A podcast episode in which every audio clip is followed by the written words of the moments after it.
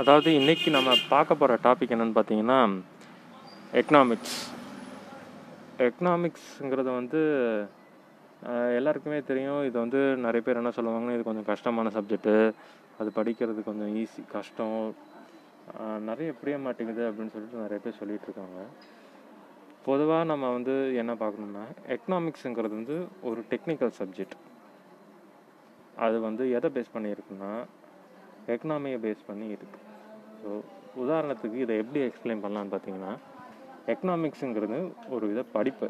நம்ம இப்போ எப்படி physics, chemistry, botany, geography, history அப்படிலாம் இருக்கோ, அது மாதிரி எக்கனாமிக்ஸுங்கிறது ஒரு படிப்பு.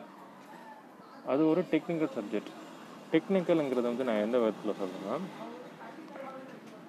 நம்ம வீட்டை எடுத்துப்போமே, நம்ம வீட்டில் சம்பளம் வாங்கிட்டதுக்கப்புறம் இல்லை வந்து ஏதாவது ஒரு மாதத்துக்கு நம்ம வீட்டில் இருக்கவங்க என்ன பண்ணுவாங்கன்னா, வரவு செலவு கணக்கு எழுதுவாங்க. இப்போது இவ்வளோ ரூபாய் நம்ம வந்து வரவு வந்திருக்கு, இவ்வளோ ரூபாய் நம்ம சேமித்து வச்சுருக்கோம், போன மாதம் இவ்வளோ வந்திருக்கு, போன மாதம் வந்து இவ்வளோ சேமிச்சிருக்கோம், இந்த மாதம் இவ்வளோ செலவாயிருக்கு, இந்த மாதம் இவ்வளோ வந்து சேமித்து வச்சுருக்கோம்.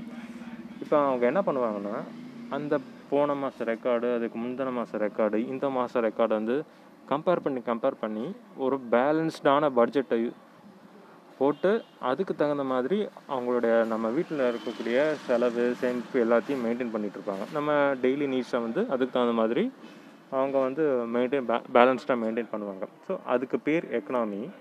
இந்த எக்கனாமியை படிக்கிறதுக்கு பேர் தான் எக்கனாமிக்ஸ். சரி, புரிஞ்சுதுங்களா? ஸோ எக்கனாமிங்கிறது வந்து ஒன்றும் இல்லை, நம்மக்கிட்ட இருக்கக்கூடிய ரிசோர்ஸஸை, அது கேஷ்டாக இருந்தாலும் சரி, இல்லை அடிக்வேட்டாக இருந்தாலும் சரி, நிறையா இருந்தாலும் அந்த ரிசோர்ஸை வச்சுக்கிட்டு எந்த அளவுக்கு நம்ம பேலன்ஸ்டாக மெயின்டைன் பண்ணணும் அப்படிங்கிறத படிக்கிற படிப்புக்கு பேர் தான் வந்து எக்கனாமிக்ஸ். ஓகேவா? ஸோ எக்கனாமிக்ஸை வந்து ரெண்டு வகையாக பிரிக்கிறாங்க. ஒன்று வந்து மைக்ரோ எக்கனாமிக்ஸ், இன்னொன்று மேக்ரோ எக்கனாமிக்ஸ். மைக்ரோனா என்னென்னு தெரியும், வந்து ரொம்ப குட்டியான லெவல். மேக்ரோங்கிறது வந்து என்னென்னு தெரியும், பெரிய பெரிய லெவல். ஸோ மைக்ரோ எக்கனாமிக்ஸ்னால் இப்போது என்ன, நீங்கள் வீட்டில் நடக்கிறதுக்கு பேர் தான் மைக்ரோ எக்கனாமிக்ஸு அப்படிங்கிறதெல்லாம் நினச்சி வேண்டாம்.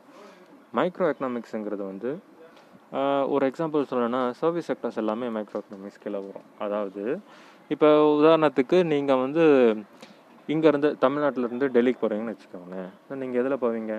ஒன்று ஃப்ளைட்டில் போவீங்க, சில பேர் வந்து வசதி இருந்துச்சுன்னா ஏரோப்ளைன், அதாவது ப்ரைவேட் சார்ட்டரில் போவீங்க, அப்படி இல்லையா ப்ரைவேட் பஸ்ஸஸ் புக் பண்ணுவீங்க, இன்டர்சிட்டி பஸ்ஸஸ் அந்த ஏதாவது புக் பண்ணுவீங்க, ப்ரைவேட்டில் ஆம்னி பஸ்ஸஸ்ஸு, அப்படி இல்லையா ட்ரெயினில் போவீங்க, பஸ்ஸில் போவீங்க. ஸோ கவர்மெண்ட் பஸ்ஸஸ்ஸு, அதுக்கப்புறம் ட்ரெயின்ஸில் பார்த்தீங்கன்னா ஃபிக்ஸட் ரேட் இருக்கும். ஸோ டிபெண்ட்ஸ் சுச்சுவேஷனுக்கு பொறுந்த மாதிரி வந்து அவங்க எப்போயாவது வந்து சேஞ்ச் பண்ணுவாங்க. ஓகேவா? அதே ப்ரைவேட் பஸ்ஸஸ்லாம் பார்த்தீங்கன்னா, ப்ரைவேட் பஸ்ஸஸ்ஸு, ஏர்லைன் ப்ரைஸஸ்லாம் பார்த்தீங்கன்னா டிமாண்ட்ஸ்க்கு தகுந்த மாதிரி அவங்களே ப்ரைஸஸ் ஃபிக்ஸ் பண்ணுவாங்க. எப்படின்னா, இப்போது ப்ரைவேட் பஸ்ஸஸில் ஆல்ரெடி சுச்சுவேஷனில் இப்போ வந்து லீவ் விட்டாங்க, நிறைய பேர் லீவுக்கு வீட்டுக்கு போகிறாங்க, அப்படி இல்லையா இந்த இடத்துல வந்து வீக்கெண்ட்ஸ் வருது அப்படின்னா அந்த சமயத்தில் அவங்களுடைய ப்ரைஸஸ் அதிகப்படுத்திடுவாங்க, ஏர்லைன் ப்ரைஸஸ் இன்க்ரீஸ் பண்ணிவிடுவாங்க, டிக்கெட் ப்ரைஸ் இன்க்ரீஸ் பண்ணிவிடுவாங்க. ஸோ அந்த மாதிரி இன்க்ரீஸ் பண்ணும்பொழுது வந்து டிமாண்ட் அதிகமாக இருக்குங்கிறதுனால அவங்க அதிகமாக இன்க்ரீஸ் பண்ணியிருக்காங்க. இது ஒரு வகையில் நல்லது. எப்படின்னா, கவர்மெண்ட்க்கு டேக்ஸ் நிறையா போகும், இன்கம் அதிகமாக ஜென்ரேட் ஆகும். ஆனால் இப்படி நம்ம பார்த்தீங்கன்னா, இப்போது அவங்க ப்ரைஸ் இன்க்ரீஸ் பண்ணதுனால ஒரு செக்டரில் மட்டும்தான் பாதிப்பு வந்தது, ஒரு செக்டருக்கு மட்டும்தான் நல்லது வந்தது. சரிங்களா? ப்ரைஸ் குறைஞ்சாலும் சரி, அதிகமானாலும் சரி, ஒரு பர்டிகுலர் செக்டருக்கு மட்டும்தான் பாதிப்போ இல்லை வந்து வளர்ச்சியோ கிடச்சிது. அதே மேக்ரோ எக்கனாமிக்ஸுங்கிறது வந்து அப்படி கிடையாது. ஒரு விஷயத்தினால ஒட்டுமொத்த இந்தியன் எக்கனாமியும் டிசைட் பண்ணுற மாதிரி இருக்கும். எப்படின்னா நான் சொல்கிறேன்னா, உதாரணத்துக்கு ஒரு automobile sector, electric vehicle technology sectors இருக்குதுன்னு வச்சுக்கோங்க. நம்ம இந்தியாவில் அது அதிகமாக என்ன இருக்குன்னா, யூலர் மோட்டார்ஸ் இருக்குது, டாட்டா இருக்குது, எலக்ட்ரிக் வெஹிக்கல்ஸில் டாட்டா வந்துருச்சு, ஹோண்டா இருக்குது, கியா மோட்டார்ஸ் இருக்குது, மகேந்திரா எலக்ட்ரிக் வண்டி இருக்குது, அசோக் லேலாண்ட் இருக்குது, அதுக்கப்புறம் ஏத்தர் இருக்குது, ரிவோல்ட் ஆர்வி இருக்குது. ஸோ அந்த மாதிரி ஓகே நம்ம மோட்டார்ஸ் இருக்குது, அந்த மாதிரி சொல்லிட்டு நிறைய கம்பெனிஸ்லாம் இருக்குது. இப்போ அவங்க என்ன பண்ணுவாங்கன்னா, உதாரணத்துக்கு எக்ஸாம்பிள் ஃபார் ஏத்தர் எடுத்துப்போமே, ஏத்தரில் என்ன பண்ணுவாங்கன்னா, இப்போ ஒரு ஸ்கூட்டருடைய ப்ரைஸ் வந்து பார்த்திங்கன்னா 1.5 லட்ச ரூபாய் இருக்குதுன்னு வச்சுக்கோங்களேன். 1.5 லட்ச ரூபாய் இருக்குது. இப்போ அவங்க என்ன பண்ணுவாங்கன்னா, 1.5 லட்ச ரூபான்னு சொல்லிட்டு அனௌன்ஸ் பண்ணிட்டாங்க. ஒரு 100 பேர் இல்லை 150 பேர் எனக்கு வந்து இந்த 1.5 லட்ச ரூபா வண்டி வேணும் அப்படின்னு சொல்லிட்டு அவங்க வெயிட் பண்ணிகிட்டு இருக்காங்க வச்சுக்கோங்கன்னா, ஆர்டர் கொடுத்துருக்காங்கன்னா அதுக்கு தகுந்த மாதிரி அவங்க மேனுஃபேக்சர் பண்ணி எல்லாத்தையும் அரேஞ்ச் பண்ணுவாங்க. திடீர்னு ஒரு புது காம்படிட்டர் யாராவது, இப்போ வந்து டாடா மோட்டார்ஸோ இல்லை வந்து ரிவோல்ட்டோ இல்லை வந்து வேறு யாராவது ஒரு கம்பெனி ஓகேனாவாவோ என்ன பண்ணிட்டாங்கன்னா, அதே 1.5 லட்ச ரூபாய்க்கு பதிலாக நான் 1.25 லட்ச ரூபாய்க்கு தரேன் இல்லை 1 லட்ச ரூபாய்க்கு தரேன், அதே குவாலிட்டி அதே ப்ரைஸ் இருக்கும் பொழுது இந்த இடத்துல ஒரு ஹெல்த்தியான காம்படிஷன் உருவாகுது. ஸோ அப்போ எந்த நேரத்தில் என்ன ஆகும்னா, இவங்க ஒரு சின்ன ஸ்ட்ராட்டஜி ஃபாலோ பண்ணுவாங்க. ப்ரொடக்ஷனை இன்க்ரீஸ் பண்ணி ப்ரைஸை கம்மி பண்ண பார்ப்பாங்க. யார்? ஏத்தர்ஸ்.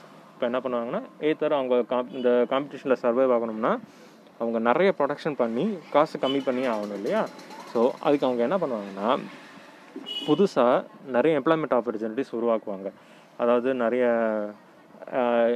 பேரை வந்து வேலைக்கு எடுத்துப்பாங்க, சர்வீஸ் சென்டர்ஸ் நிறைய உருவாகும்.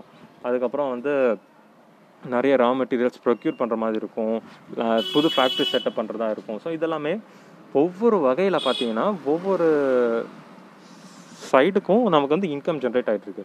ஸோ ஃபேக்ட்ரி பில்ட் பண்ணோன்னா அதுக்கு லேண்டுக்கு டேக்ஸ் கட்ட வேண்டியது இருக்கும், கவர்மெண்ட்க்கு வந்து எம்ப்ளாய்மெண்ட்டுக்கு மக்களுக்கு வந்து ஒரு நல்ல ஆப்பர்ச்சுனிட்டி இருக்குது, சர்வீஸ் செக்டருக்கு வந்து அதாவது சர்வீஸ் சென்டருக்கு வந்து நிறைய பேர் வேலைவாய்ப்பு கொடுக்கலாம்.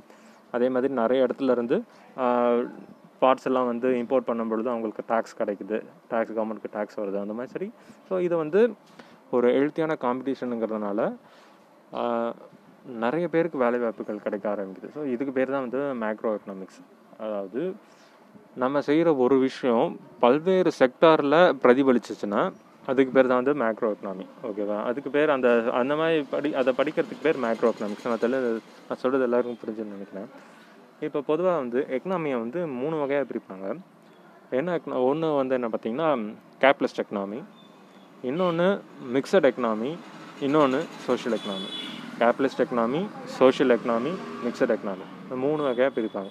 இது என்ன கேபிட்டலிஸ்ட் எக்கனாமி அப்படின்னு பார்த்திங்கன்னா, ஸோ சுருக்கமாக சொல்லணும்னு பார்த்திங்கன்னா, ப்ரைவேட் என்டர்பிரைஸஸ்க்கு தான் வந்து கேபிட்டலிஸ்ட் எக்கனாமி. என்னடா ப்ரைவேட் என்டர்பிரைஸ்? அதாவது ஒன்றுமே கிடையாது, ஒரு இண்டஸ்ட்ரி ஆரம்பிச்சு வச்சுருக்கோன்னு வச்சுக்கோங்களேன். அந்த பெரும் முதலாளிகளோட எண்ணம் என்னவாக இருக்கும்னா, அவங்களுடைய ப்ராஃபிட் இன்க்ரீஸ் பண்ண பார்ப்பாங்க, லாபம் இன்க்ரீஸ் பண்ண பார்ப்பாங்க, அவங்களுடைய ஃபேமிலிக்கு வந்து வச்சுப்பாங்க. அவங்களுடைய முக்கிய நோக்கம் என்னென்னா வந்து லாபம் சம்பாதிக்கணுமே அப்படிங்கிறதுல இருக்குமே தவிர்த்து மக்களுடைய நலனுக்காக அவங்க வந்து எந்த வேலையுமே செய்ய மாட்டாங்க. ஸோ அதுக்கு பேர் வந்து ஒரு கேபிட்டலிஸ்ட் எக்கனாமி. இதில் வந்து ஒரு விதமான ஒரு ட்ராபேக்ஸ் எல்லாம் இருக்குது. என்னென்னு பார்த்தீங்கன்னு வச்சுக்கோங்களேன், அவங்க கவர்மெண்ட் அவங்களுடைய விஷயத்தால் தலையிட முடியாது.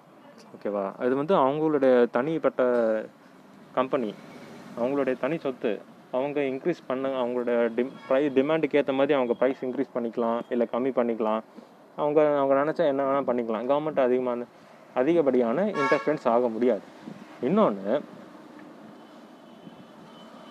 இவங்க அதிகமாக லாபம் சம்பாதிக்கணுங்கிறதுக்காக இவங்க என்ன பண்ணுவாங்கன்னா, டிமாண்டு இவங்களாவே இன்க்ரீஸ் பண்ணுவாங்க. அதாவது ஏற்கனவே இருக்கக்கூடிய ஸ்டாக் என்ன பண்ணுவாங்கன்னா பிளாக் மார்க்கெட்டில் பதுக்கி வச்சுப்பாங்க, ஒரு வேர் ஹவுஸில் பதுக்கி வச்சுட்டு அது இல்லாத மாதிரி நமக்கு வந்து ஒரு டிமாண்டை இன்க்ரீஸ் பண்ணுறதுக்காக ஒரு ஸ்ட்ராட்டஜிஸ் பண்ணுவாங்க. அந்த சமயத்தில் இவங்க புதுசாக எடுத்துகிட்டு வந்து அவங்களுடைய ப்ரைஸை இன்க்ரீஸ் பண்ணி அதை விற்க பார்ப்பாங்க. ஸோ அவங்களுக்கு வந்து லாபம் அதிகமாகுது. அந்த மாதிரி செய்வாங்க. இன்னும் அடுத்தது என்னென்னு பார்த்தீங்கன்னா, இவங்களுக்கு அப்புறம் இந்த ஒட்டுமொத்த ப்ராப்பர்ட்டியும் யாருக்கு போகும்னா, அவங்களுடைய சன்னுக்கு, அவங்க பையனுக்கோ இல்லை வந்து அவங்களுடைய ஃபேமிலிக்கு போகும். அடுத்து அந்த ஒட்டுமொத்த ப்ராப்பர்ட்டியும் கவனிக்கக்கூடியது யாருடைய கண்ட்ரோலில் இருக்குன்னா, ஒரு தனி இண்டிவிஜுவல் கீழேயோ ஒரு குரூப் ஆஃப் பீப்புள் கீழே தான் இருக்கும். ஸோ இது கவர்மெண்ட் கூட கிடையாது. கேபிட்டலிஸ்ட் எக்கனாமிங்கிறது வந்து ப்ராஃபிட்டை மட்டும் மெயின் வச்சுட்டு மக்களுடைய நலனை கன்சிடர் பண்ணாமல் பண்ணுறது பேர் கேபிட்டலிஸ்ட் எக்கனாமி. சோஷியல் எக்கனாமிங்கிறது பார்த்தோன்னா பப்ளிக் செக்டார். அது எப்படின்னு பார்த்தீங்கன்னா, மக்களுடைய நலன் தான் முக்கியமான குறிக்கோள். அவங்க என்ன பண்ணுவாங்கன்னா, இந்த மாதிரி பழைய ஸ்டாட்டிஸ்டிக்ஸ்லாம் அனலைஸ் பண்ணி, ஸோ இப்போ டிமாண்ட் எப்படி இருக்குது, அடுத்த ஃப்யூச்சரில் எப்படி இருக்கும், இப்போ என்ன ரொம்ப கம்மியாக இருக்கா, நம்ம ப்ரொடக்ஷன் இன்க்ரீஸ் பண்ணுவோம், அந்த மாதிரி மக்களுடைய நலனையே முக்கியமான ஒரு குறிக்கோளை வச்சு ஒர்க் பண்ணிகிட்டு இருக்கிறது பேர் வந்து சோஷியலிஸ்ட் எக்கனாமி. மிக்சட் எக்கனாமிங்கிறது வந்து ஒரு ரெகுலேட்டட் பாடி மாதிரி. அது எப்படின்னா, ப்ரைவேட் செக்டர்ஸும் இருக்கும், பப்ளிக் என்டர்பிரைஸஸும் இருக்கும். இப்போ பப்ளிக் என்டர்பிரைஸஸ் ப்ரைவேட் என்டர்பிரைஸஸ் ரெண்டுமே இருக்கும்பொழுது நம்ம ஒரு ஹெல்த்தி காம்படிஷன் உருவாகும். ஸோ அப்போ என்ன நடக்கும்னா, கவர்மெண்ட் ஒரு ரெகுலேட்டரி அத்தாரிட்டியாக செயல்பட்டு, ஸோ அவங்களுக்கு வந்து லைசன்சிங்க்கு வந்து ஒரு ரெகுலேஷன் கொடுப்பாங்க, டேக்ஸிங்க்கு ஒரு ரெகுலேஷன், டேக்ஸ் ரெகுலேஷன்ஸ் இருக்கும், மானிட்டரி ரெகுலேஷன்ஸ் இருக்கும், ஃபினான்ஷியல் ரெகுலேஷன்ஸ் இருக்கும். இந்த மாதிரி எல்லா விதமான ரெகுலேஷன்ஸும் அவங்க போட்டு ப்ரைவேட்டை வந்து அதிகம் செலுத்தாமல் அவங்க வந்து மெயின்டைன் பண்ணிக்கிட்டே இருப்பாங்க. ஸோ இது வந்து ஒரு கைண்ட் ஆஃப் மிக்சடு எக்கனாமி. இந்த மிக்சடு எக்கனாமி இருக்கிறத வந்து நம்ம இந்தியாவுக்கு ஒரு விதமான ஒரு கண்ட்ரிக்கு ஒரு நல்ல பேலன்ஸ்டு எக்கனாமியாக இருக்கிறதுக்கு யூஸ் ஆகும். ஸோ இதுதான் வந்து எக்கனாமியினுடைய டைப்ஸ்.